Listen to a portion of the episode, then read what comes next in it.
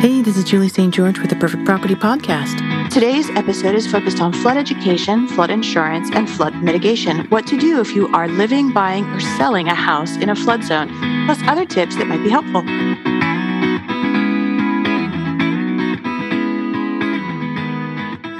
Everyone, we're coming to you remotely because of COVID. We're still recording remotely, and I have a fantastic guest today through Zoom.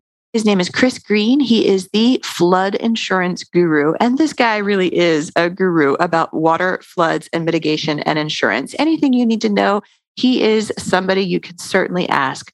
He has a master's degree in emergency management and has worked in flood zones all across the country and up and down the Mississippi River and all along the coast. Hey, Chris, thanks for joining us today. Uh, what is a flood zone? Well, first of all, thank you for having me. Uh, well, everything is a flood zone. It just determines how much water it takes to get to you. All right, good to hear, but not so good to hear. There's different ratings of flood zones, and the ones we usually caution them about is AE flood zone. So tell us a little about an AE flood zone and why that is different and what we need to do if we're buying a house in an AE flood zone. Yeah, so an AE flood zone, some people may hear people call it a 100 year flood zone, or some people, if you're a mortgage company, you may hear the word special flood hazard area. So normally when you hear special flood hazard area, that means it's going to be required. So whether you have AE and you have A in the Atlanta area, those are generally your most popular. You have things like V and VE, but those are more on the coast. So AE is really actually it's your highest risk flood zone when it comes to non-coastal areas. And it's it's a, it's a hundred year uh, flood zone, and what that just means one in every hundred chances within a given year, it means a property could possibly flood. Um, so that's exactly what AE means. Um, yes, it is the highest risk. The good thing about AE compared to A, though, is AE has a base flood elevation. So you at least know how to compare something. With most of A, there's not a base flood elevation. So it can be a little bit harder to kind of forecast the risk there. All right, Chris, so we have two types of flood insurances that you mentioned AE is going to require them. We could talk about NFIP and then private insurance. Tell us a little bit about both. Well, the NFIP is really the original flood insurance program. It's what most people call the federal flood insurance program. It's honestly what the majority of people think the only option available is. Uh, now, FEMA, who runs the National Flood Insurance Program, recently released a new program called Risk Rating 2.0. This is basically the National Flood Insurance Program coming into the 21st century. You know, the real major last update for this program is 1968. Wow. So okay. Now, so they needed an update. It was time. They did. It was time. But now flood zones no longer determine flood rates for the National Flood Insurance Program. Instead, what determines these rates now is something that we call the fingerprint of flood insurance. So it looks at things like replacement cost of a property, uh, distance to water, the type of flooding that occurs in an area, flooding frequency, and of course, you know, elevation. So those things are all factored in to determine the rate on a property when they're determining it now. So uh, replacement cost actually is what we're seeing right now is causing a big deal on the commercial side for commercial buildings, where you may see premium differences of two, three, and four thousand dollars right now if you have a very large commercial building. So traditionally, with the National Flood Insurance Program, if you had two buildings side by side and they were two different values, whatever coverage you put in there, you were generally going to get the same rate if they had the same kind of risk. But that's not the case anymore. That's why we call it the fingerprint of flood insurance now, is each structure is almost like a fingerprint or a social security number for an individual. It's going to be looked at uniquely. So that's the National Flood Insurance Program. And tell us a little bit about private flood insurance and why that's different. So, private flood insurance, like you hear the National Flood Insurance Program, it's backed by the government. Private flood insurance is backed by different private companies.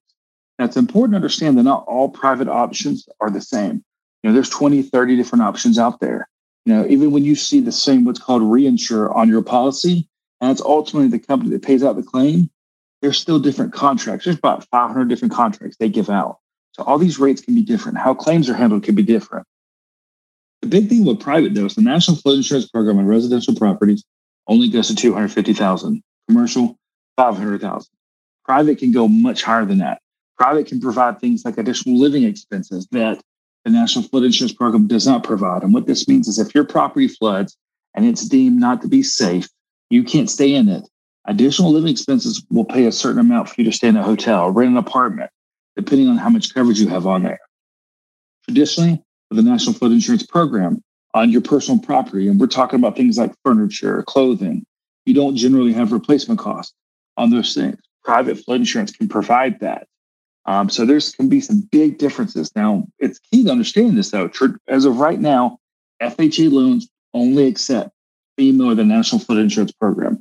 Now, a lot of these other loan types are accepting private flood insurance. So it's really important that people look and understand what type of loan do I have on a property or what type of loan am I getting? Checking with the mortgage company, hey, will you accept this policy?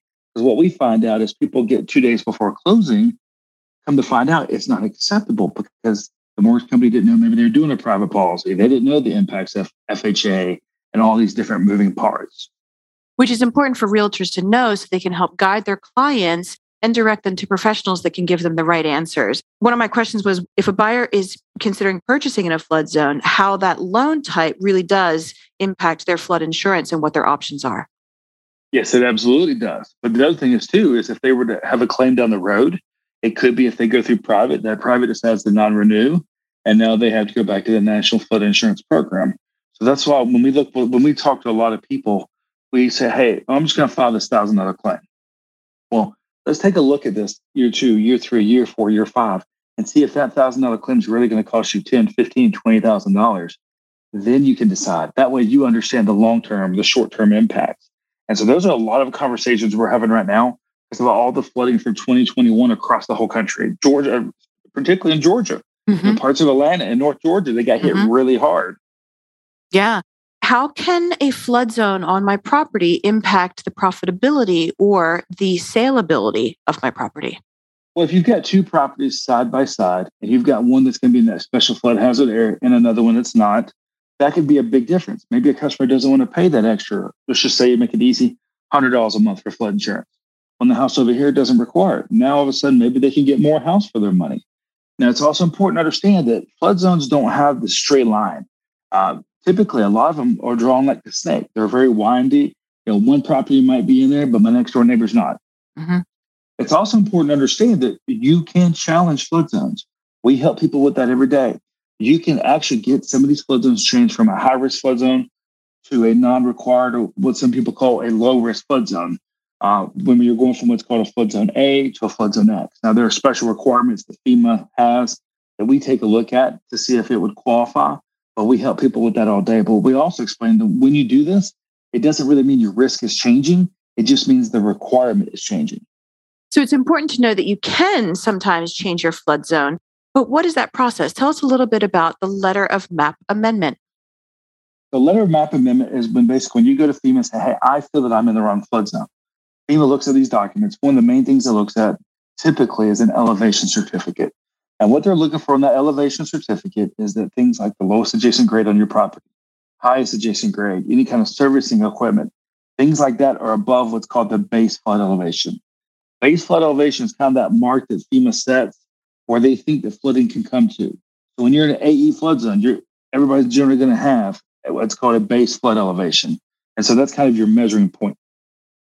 And not all sellers have flood certificates. It's something that we encourage our clients to get because A, it'll help lower the insurance in some cases, could lower the insurance premium. But B, if you're going to sell your house, you want to have all of that information for the buyer ahead of time. So tell us about getting a flood or an elevation certificate. And do you need one? They're no longer required with the new federal flood insurance program. Uh, but you have two options there. You can use FEMA's data that they're calculating things, or you can get an elevation certificate. Now, at the end of the day, we always recommend elevation certificate because someone's actually putting eyes on that property. End of the day, that's still going to be the most accurate thing. But the great news of their program is they're no longer requiring it. But let's just say they didn't require it and you closing a home and you decide to get one a few months later and it did lower the rate, you can actually go back to the National Flood Insurance Program and they will prorate some fees based on that. That is excellent. Tell people how much it costs to get an elevation certificate and what it's like going through that process. Well, typically, any surveyor can do it. You can even order through a website. Now, the price range really depends when you're talking about across the country. Uh, what I tell people, and this may be even on the high end, is around eight hundred to thousand dollars. Now, we've seen some four hundred dollars. Uh, we just try to set that at a higher level of hey, just in case it's really high, and it can be like when you get in the metro areas, you know, things start to get a little more expensive. Mm-hmm. that eight hundred to thousand dollar range may be a, a good range to go off of. But in parts of Alabama, parts of North Georgia, we've seen four hundred dollars for have a surveyor do one. Right. And it depends on the size of the property and the and the elevation accessibility, right? So sometimes you have a big cliff on the side of your house and it leads down to some water, but your house necessarily isn't in the flood area. Um, but getting that flood certificate is going to cost a little bit more just for accessibility. Yeah, when FEMA's looking at this, originally they're looking at the entire parcel. They did in the old program.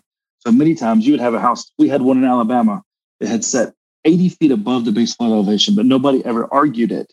Mm-hmm. And we helped the customer argue it and win, but no one knew to ever look at that because FEMA looked at the entire parcel. Now, with their new program, they're getting things much closer down with data to the actual structure, and we're seeing some more accurate things, but we're not seeing completely accurate yet. So it's important for people to understand that, like, they may have the high risk flood zone on their property, and they may be required to buy the flood insurance to get through closing, but they very well may be able to fight it, knowing how far it's away. So you're it's interesting that you're talking about FEMA. So let's talk about the flood maps, how often they're changed, who changes them, and who is in charge of saying, hey, your house is in a flood zone. So the, let's take away one of the myths here that people mm-hmm. are always like, well, I'm mad at my mortgage company because they tell me I'm in a flood zone. It's important to understand the mortgage company does not have any control over this. Exactly. This federally backed program, and they have to follow federal law since they're handing out federal money in many situations. Mm-hmm. So the National Flood Insurance Program and FEMA work with a local community when they're updating flood maps. They like to update these every five years, but it's very difficult to do that because of the amount of maps that need to be updated. Uh, they go back and forth with the community to agree on one. Um, there was one for Hurricane Harvey. They had gone back and forth for more than, than 10 years. And so when Hurricane Harvey hit, a lot of those people should have been required to have flood insurance but the maps hadn't been updated yet. Mm. Now, it's also important to understand when a map is updated, you have something called a newly mapped rate. This is a different rate than your standard flood insurance rate through the National Flood Insurance Program. For the first year, they give you special rating if you're going from a low risk flood zone to a high risk flood zone. If a map is changed, can my property all of a sudden be zoned into a flood zone? Yes. Good to know. What do we do in that case? in that case, what we do is we take a look at when this flood map changed, when they came and looked at these things, we look at that elevation certificate. Because what happens when the flood map changes, it means that FEMA comes in and changes the base flood elevation for the area, basically. So now they determine that your property maybe is below this area. So that's when going and getting an elevation certificate could very well benefit you. Now, it's important to understand that everyone wants to go and spend all this money on elevation certificates. And what we always tell them is like, hold off on that if you've got a survey, a recent survey that shows these numbers, we can get, do a pretty good job of looking at it to see if the elevation certificate is going to be worth the money or not, or if it's going to be a complete waste of money. That's good to know. Tell us a little bit about what you and your company does. So I run the Flood Insurance Guru. We are a flood education and flood insurance company. Uh, recently, I just finished traveling the country doing 1,000 flood education videos in 1,000 days, and we teach people how to what their flood risk is, how to understand it, what the flood options are. And then if a flood does occur, we walk people through how to get disaster assistance, how to apply for SBA disaster loans, and hopefully how to mitigate their properties where flooding never happens on them. Excellent. What do I do or what are my options if I own a pool and it floods? Now, with pools, there are some private companies that do offer some coverage on pools, but generally the National Flood Insurance Program is not going to offer coverage on a pool. Um, so it's important to understand it. But if you're building a house with a pool, in some situations, depending on the floodplain management guidelines in the area, they will make you build that pool above what's called the base flood elevation. Because a pool can actually cause a flood, which is what a lot of people don't know. Mm-hmm. We've actually had some claims in Texas pay out on this where a pool bust something busted, it broke, and it flooded two properties, which resulted in a flood claim being paid out. Hmm. Interesting. What happened in that case? And this particular case in Texas, it was through a private company, and the private company actually paid out because generally, for flood insurance to pay out, two uh, one of two conditions has to exist: either two properties or two acres. Now, properties could be it's got to be at least your structure and maybe something as simple as the city street, but it's got to be your structure that's actually impacted at a minimal. And so the two acres really came from people who had farmland out mid in the Midwest. Um, it's really more about the two properties now the two properties have to be impacted. In that situation, it's area that's normally dry land is inundated with water, which meets the definition in many situations with a pool. How often do you get the question, oh my gosh, what do I do now? What I want to know is the oh shit moment that people call you with? Like, what is the oh shit moment? Like, is it after they have flooded or is it before? So when when should we do something about this? And and how often do you get the the oh shit calls? Many times it's before, hey, my flood map just changed. I just got this letter that I gotta have flood insurance now. What do I do? And then the other one is, hey, I just have all this water in my house. What do I do? And so the first thing we do is we work with them to get, you know, water restoration specialists out there. Hey, let's start looking at the damage. Let's start communicating with the company. Let's see if it makes sense to file a claim. You know, let's make sure to minimize some of these things so mold doesn't develop. Because in most situations, mold's not covered by flood insurance. Then it's, hey, uh, I got all this water in my basement. Unfortunately, this is the biggest one we get. I got all this water in my basement. How to replace all these things? And 90% of the time, things are generally not covered in a basement, like finished flooring, TVs, these kind of things. Coverage in basements are very limited, but unfortunately, what we find out when most people get to us, they're completely unaware about that because no one's educated them on that. And that's where we come in. Should you buy a house or a property in a flood zone? Yes. There you go. You've heard zone. it here. Yes, you can buy a house in a flood zone. Yes. What is the flood zone rating that we need to worry about here in Atlanta?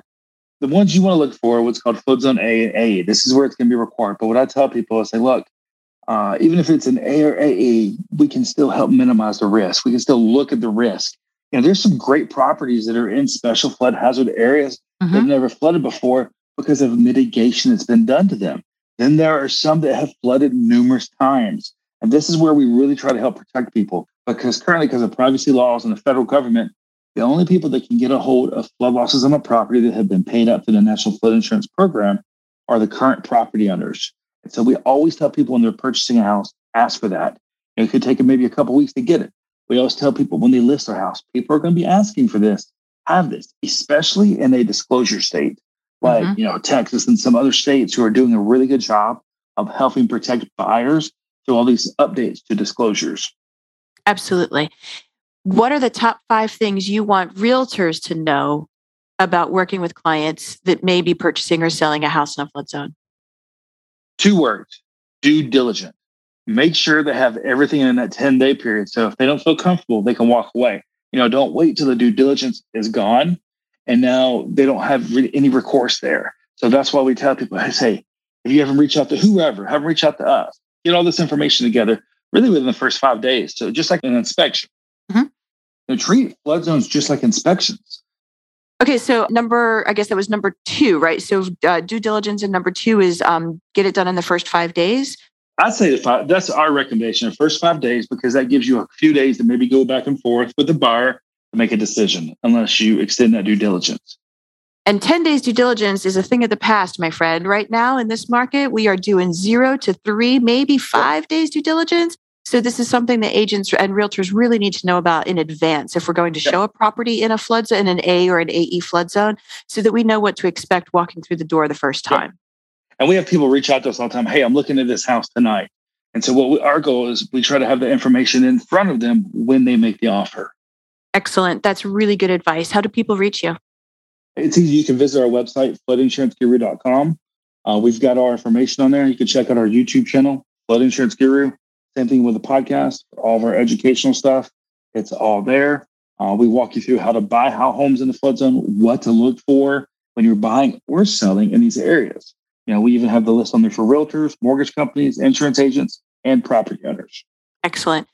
Another thing you want a realtor or a real estate agent to know is what I want them to know is minimize your E&O exposure by making sure you have the right flood zone on your listings.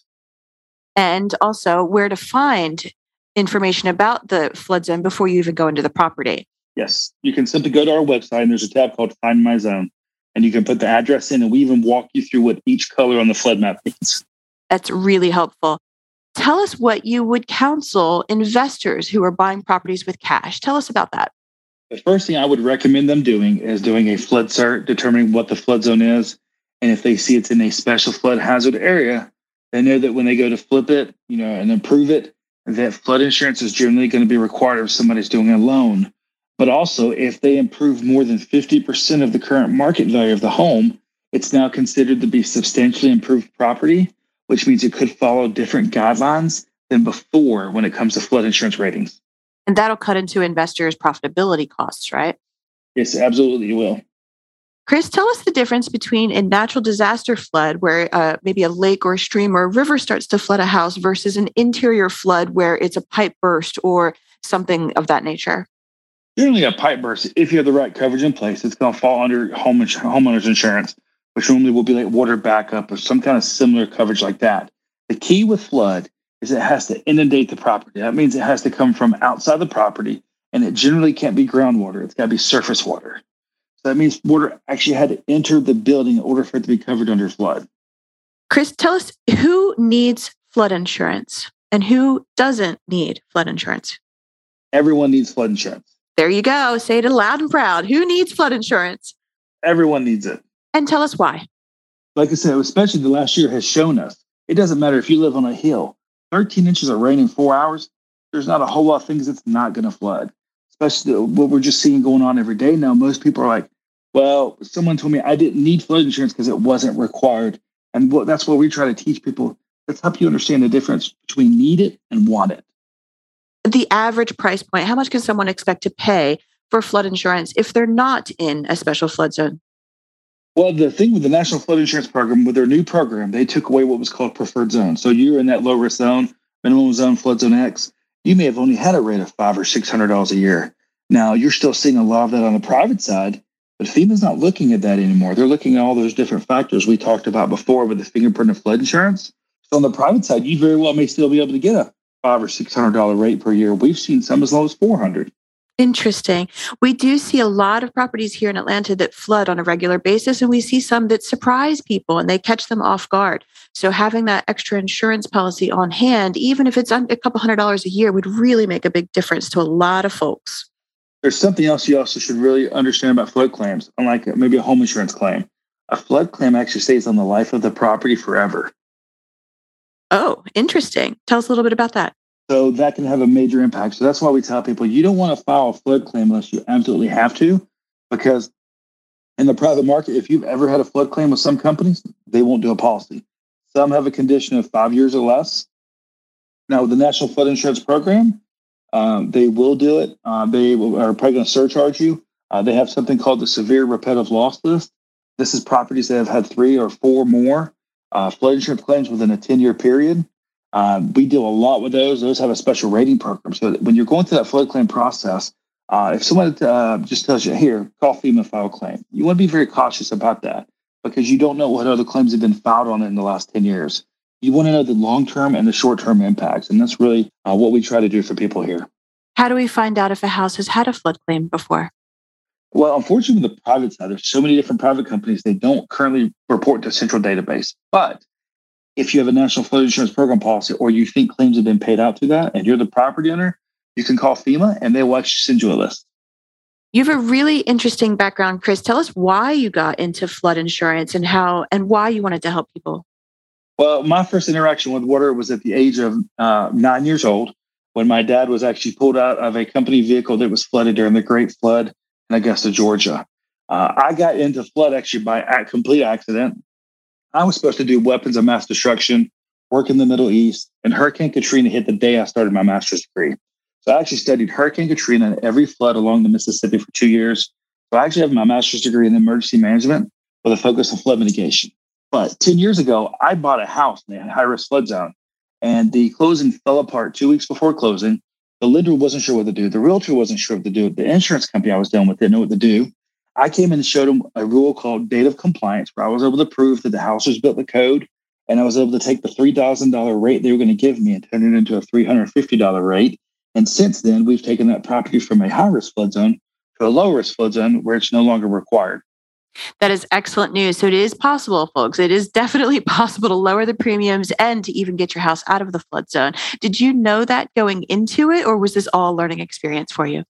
It's been all a bit of learning experience, but I knew how we could do a flood zone change. But I knew that this property just wasn't adding up with the location of water, how it was sitting. Something didn't make sense there, but no one else was really sure what to do. And that's how we showed them that letter of map amendment process when I went to sell my house. Very interesting. And, you know, folks get really scared and sometimes they won't look at houses in flood zones, but think about everyone who lives in Florida or along the coast.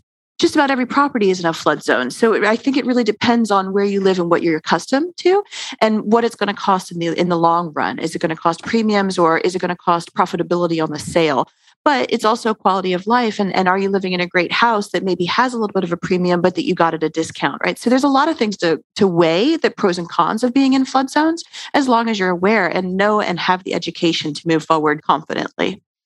Yes, ma'am. Awesome policy assumptions are still available with the National Flood Insurance Program, and that's where you transfer from one policy from the current homeowner to the new homeowner. Um, that's something we always tell people to look for is ask if there's a current flood policy on the property and see if you can do what's called a policy assumption because it does still currently guarantee that rate with the National Flood Insurance Program. That's really good to hear. So, in conclusion, there is a lot to know about flood zones. But Chris Greene is here, the flood insurance guru. He is here to help, here to educate, and here to guide you through the process of living, working, and selling and buying in a flood zone. Thank you so much, Chris. We really enjoyed you. Thank you for having me. Absolutely. Have a great day. You too.